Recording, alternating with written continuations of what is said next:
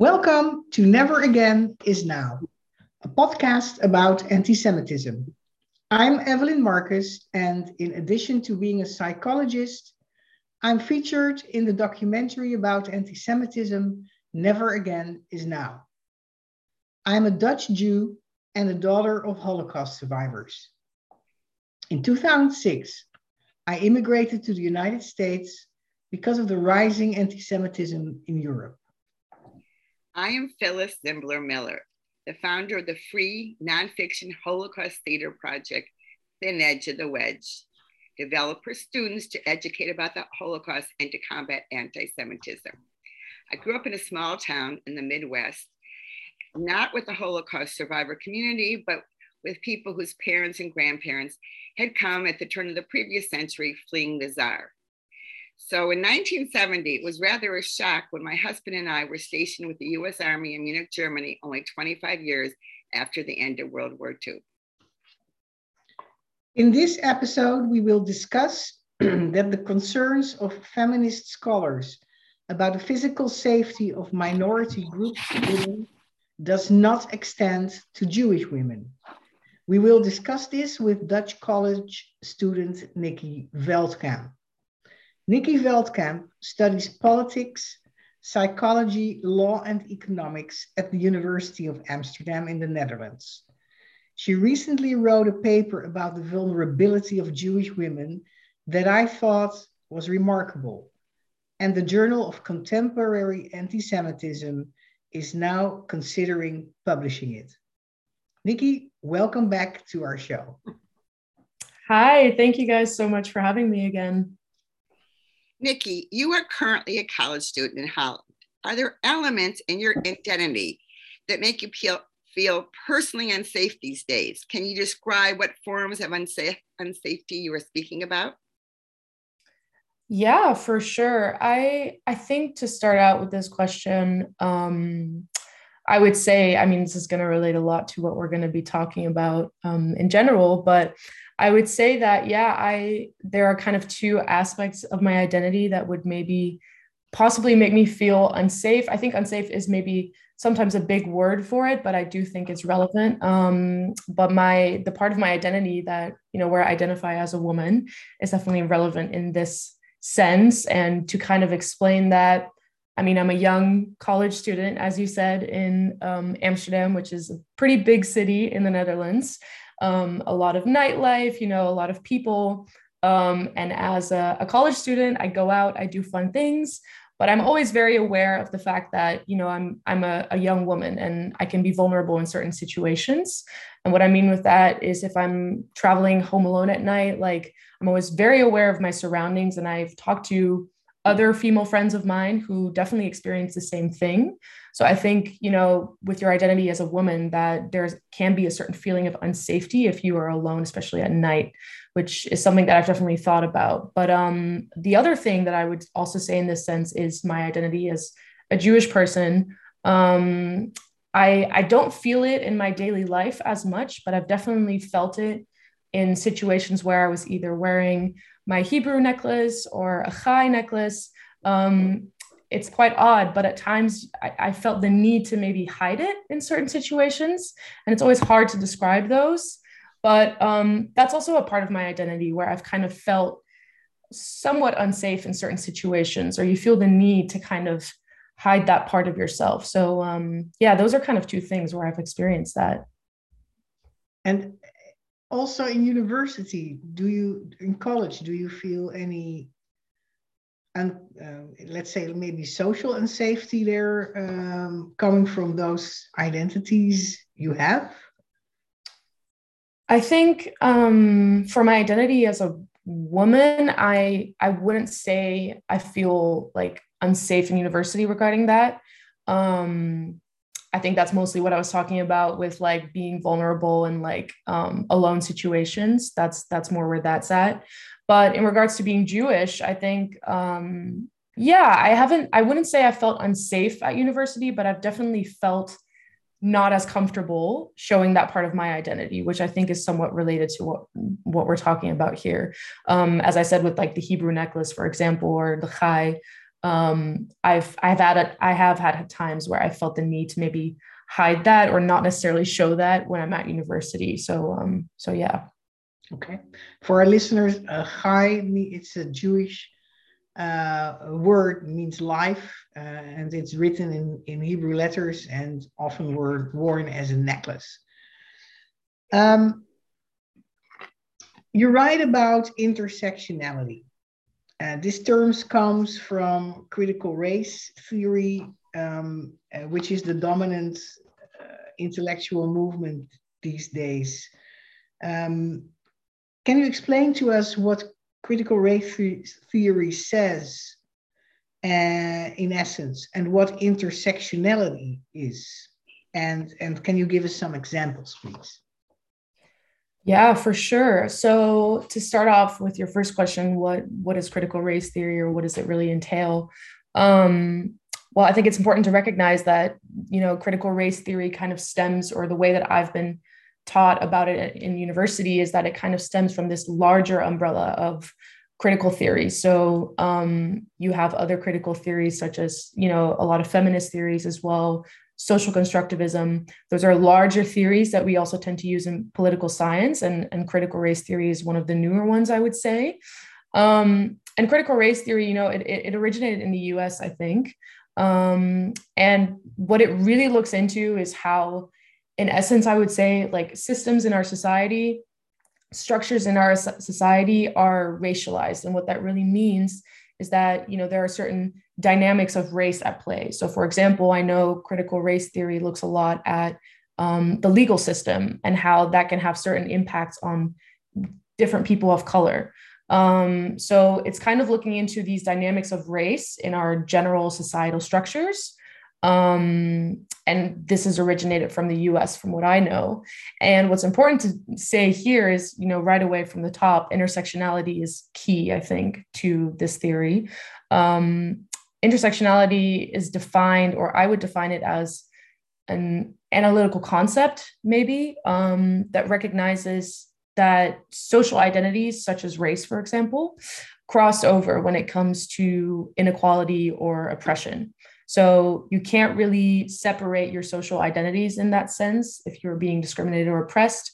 Identities such as race, gender, socioeconomic class, and sexuality, you know, on and on.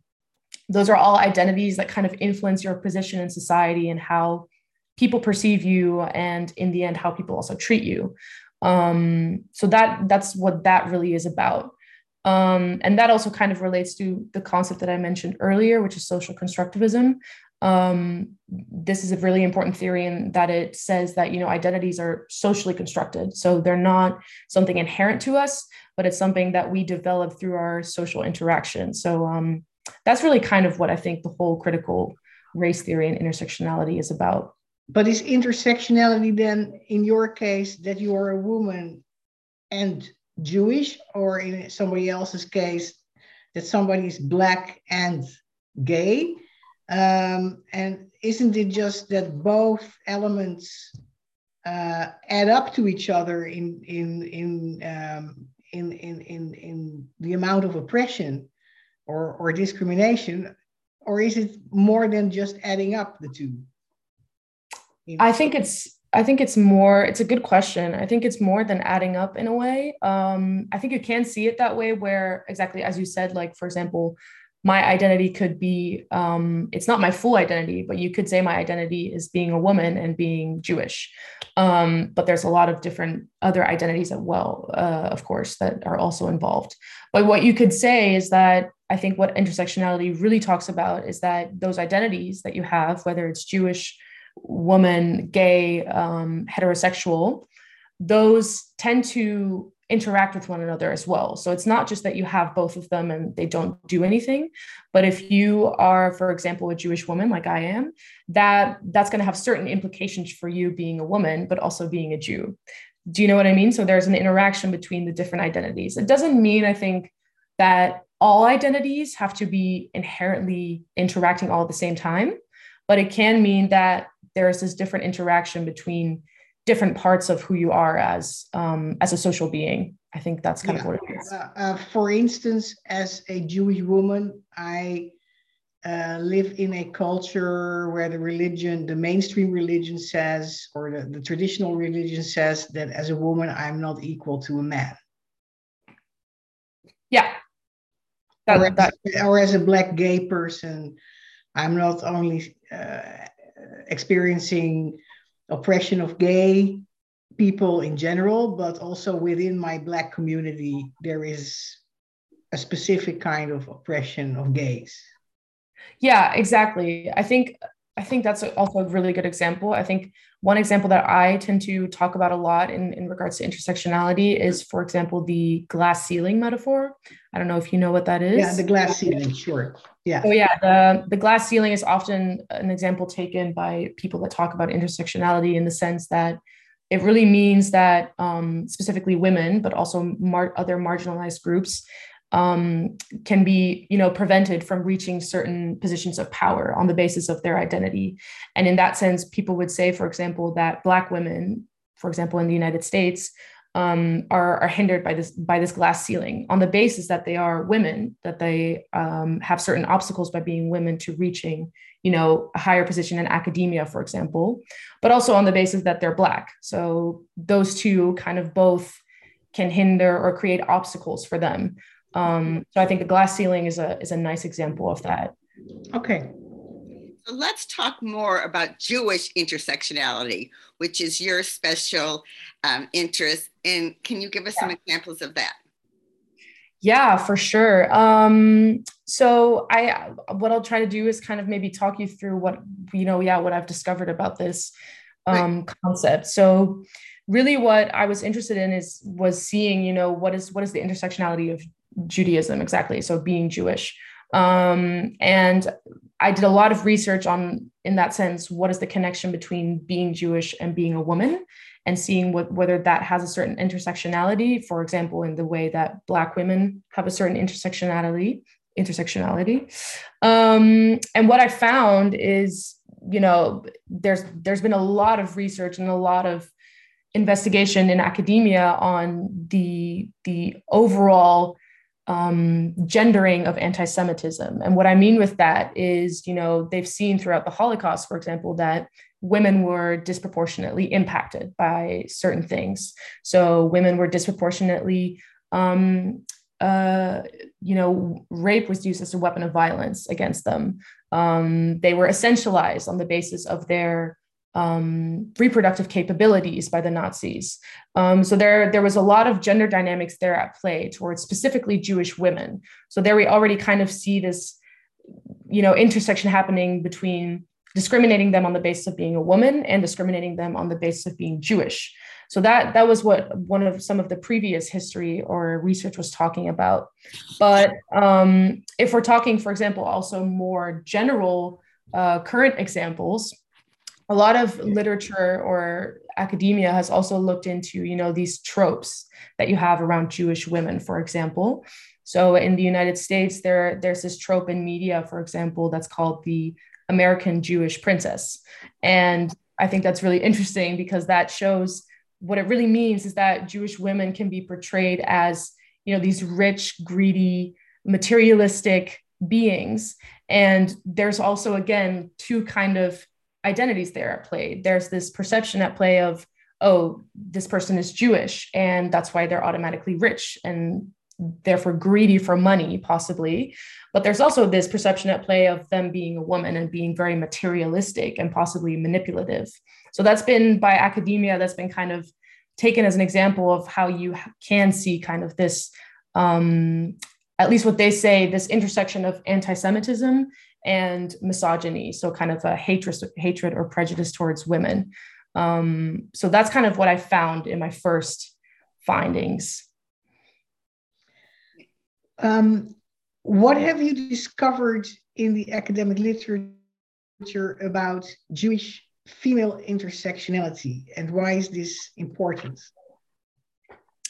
Yeah i mean to it kind of adds on to what i was just saying but more broadly the trends that I saw. So when I was looking through all this, you know, existing literature and trying to find out what's been written about this, what's been written about the possible intersectionality of anti-Semitism and um, and and gender or misogyny in this case, um, you know, I, as I said, I, I found that there was actually plenty of evidence to show that historically anti-Semitism has been intersectional in the past, so to say. There have been, you know, intersections of being both misogynistic and being anti-Semitic, for example, during the Holocaust. Um, and I think um, one of the authors that I quoted in my my paper, she she really explains it really well. Um, her name's Stephanie Springorum. I can read the quote really quickly. She said that we should take a closer look at the entangled constructions of masculinity, femininity, and the Jew.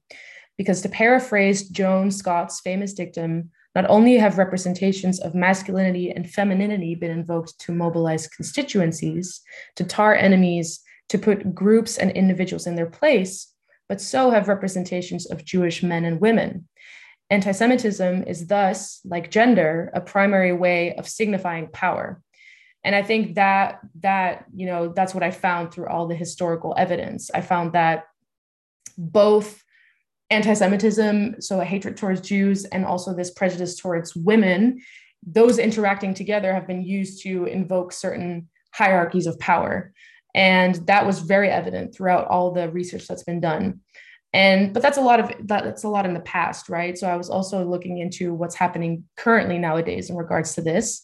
Um, and for that, I really found that there's also a lot of evidence and research out there on the fact that you know anti-Semitism and specifically misogyny interact a lot on online cyberspaces.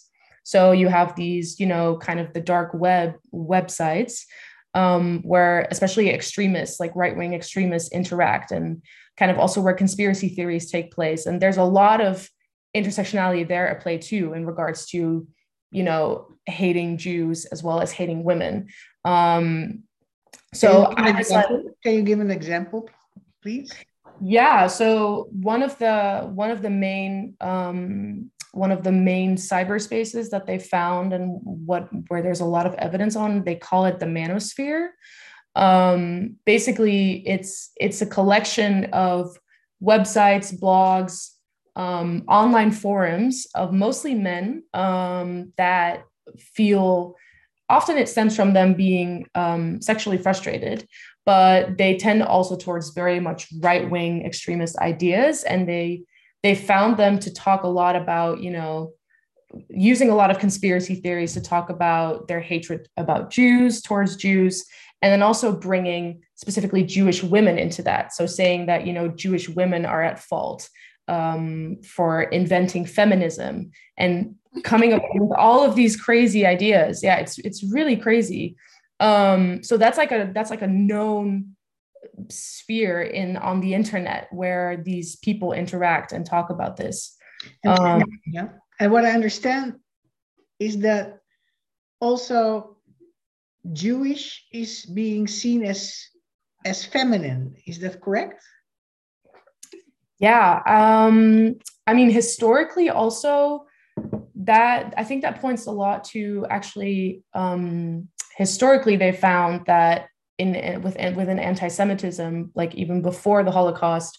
Um, for example, in Germany, they found Jewish men to they perceived them to be feminine, and that's why they perceived them to be less worthy, for example, of being in the army or being a citizen.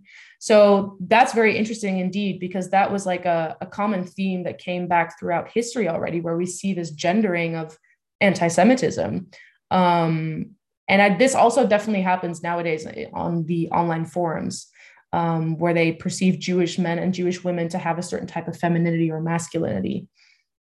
Okay, and but um, you, I, you, I think you also discovered that uh, the intersectionality of, or or, or the, the the vulnerability of uh, Jewish minority women is not so much discussed in the feminist uh, scholarly uh, literature. Is that correct?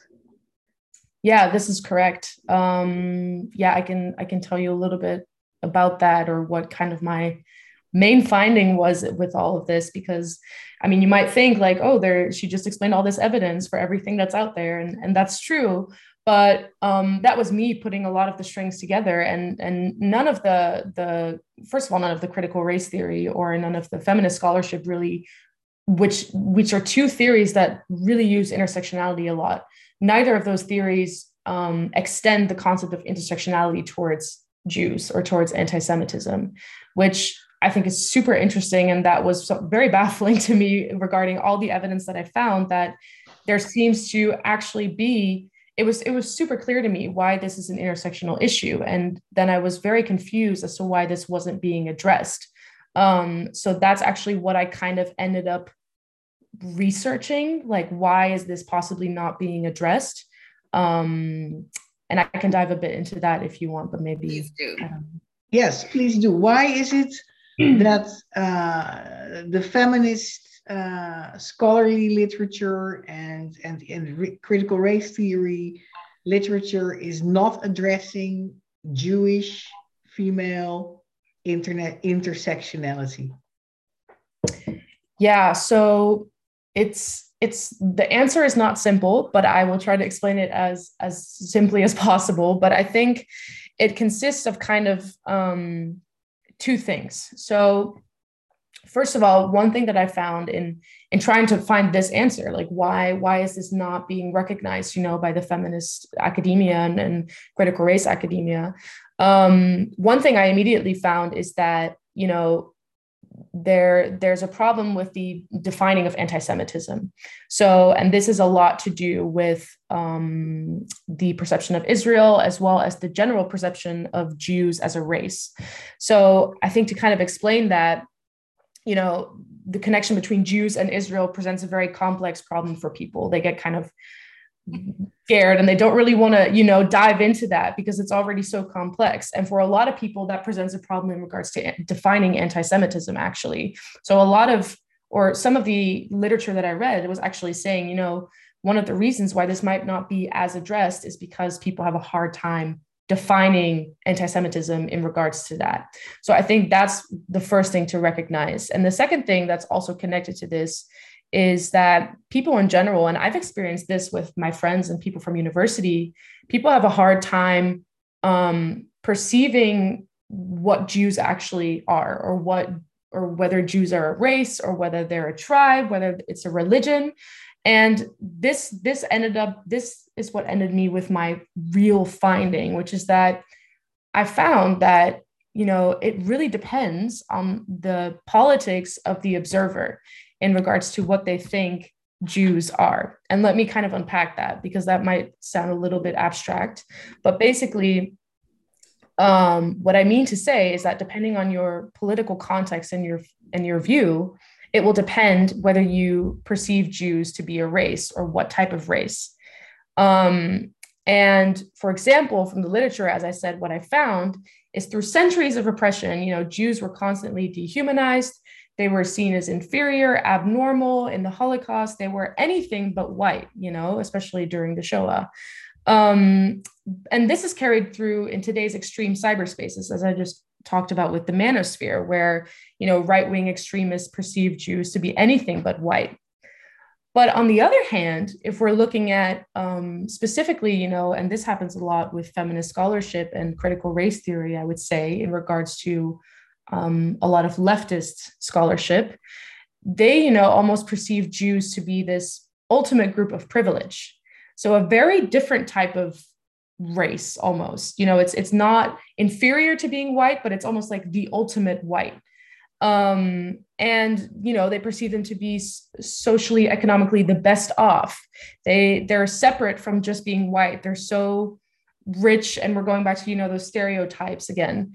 Um so i i found it really interesting to kind of discover that it really depends on the politics of the person that's looking at jews you know it depends on whether you perceive them to be kind of this ultimate privileged group and in that sense like you know almost too white or the complete other side which is what we saw during the holocaust and what we still see with right-wing extremists today.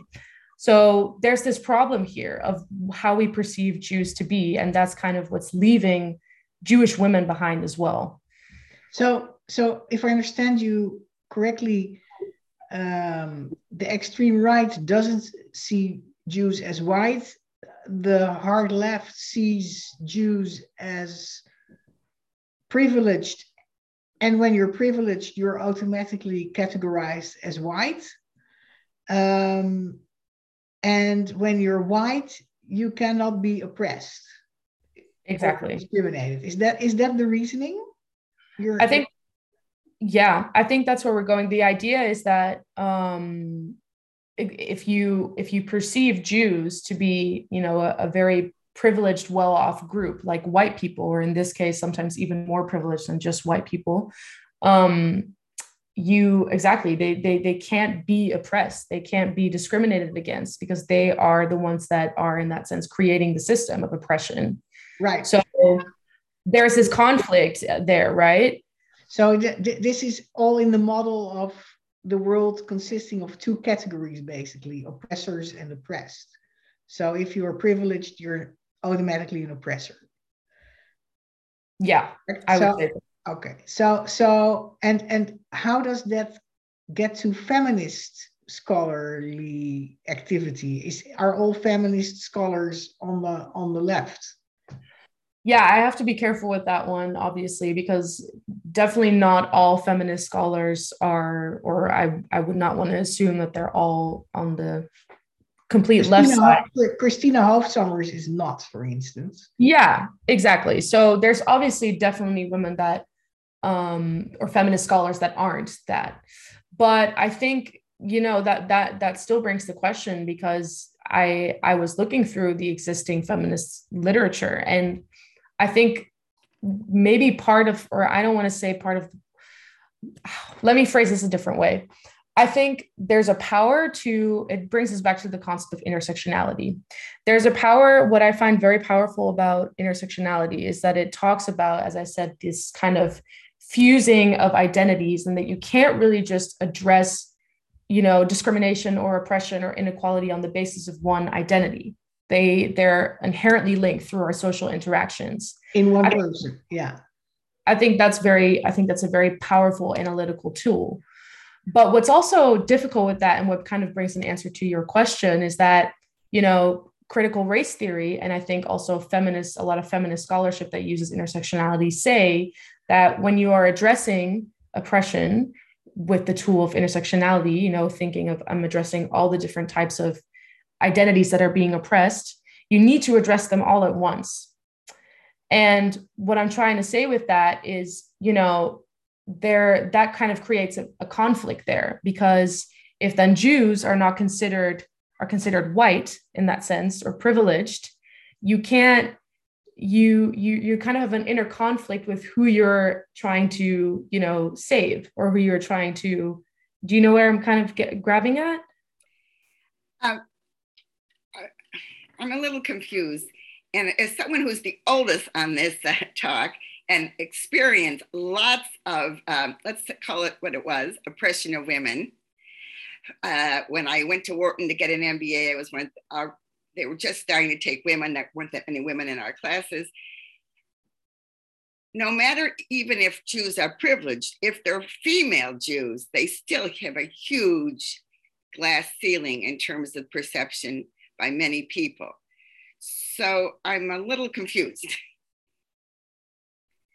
about how feminist scholars, even if they decide to say, oh, Jews are privileged, cannot then consider what it means for a female Jew who still has oppression of being a woman.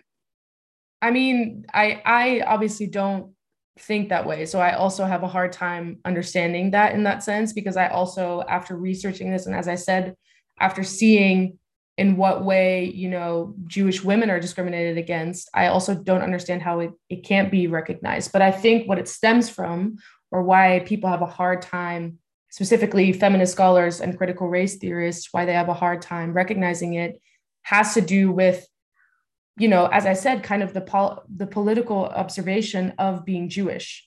So, how, whether they perceive Jews to be, as Evelyn said, white, and in that sense, a, an oppressor, in that sense, that you can't really save the oppressor, if you know what I mean. So that's what I'm trying to say with it depends on the politics of the observer and how they perceive Jews to be white or non-white or as a race. When you say save the oppressor, you I think you're saying be on the side of the oppressor. Is that what we're saying here? No, that's not what I was saying. um, I meant um, I was talking in terms of like um, if we're gonna save the um, the oppressed, as in like save the oppressed from being oppressed.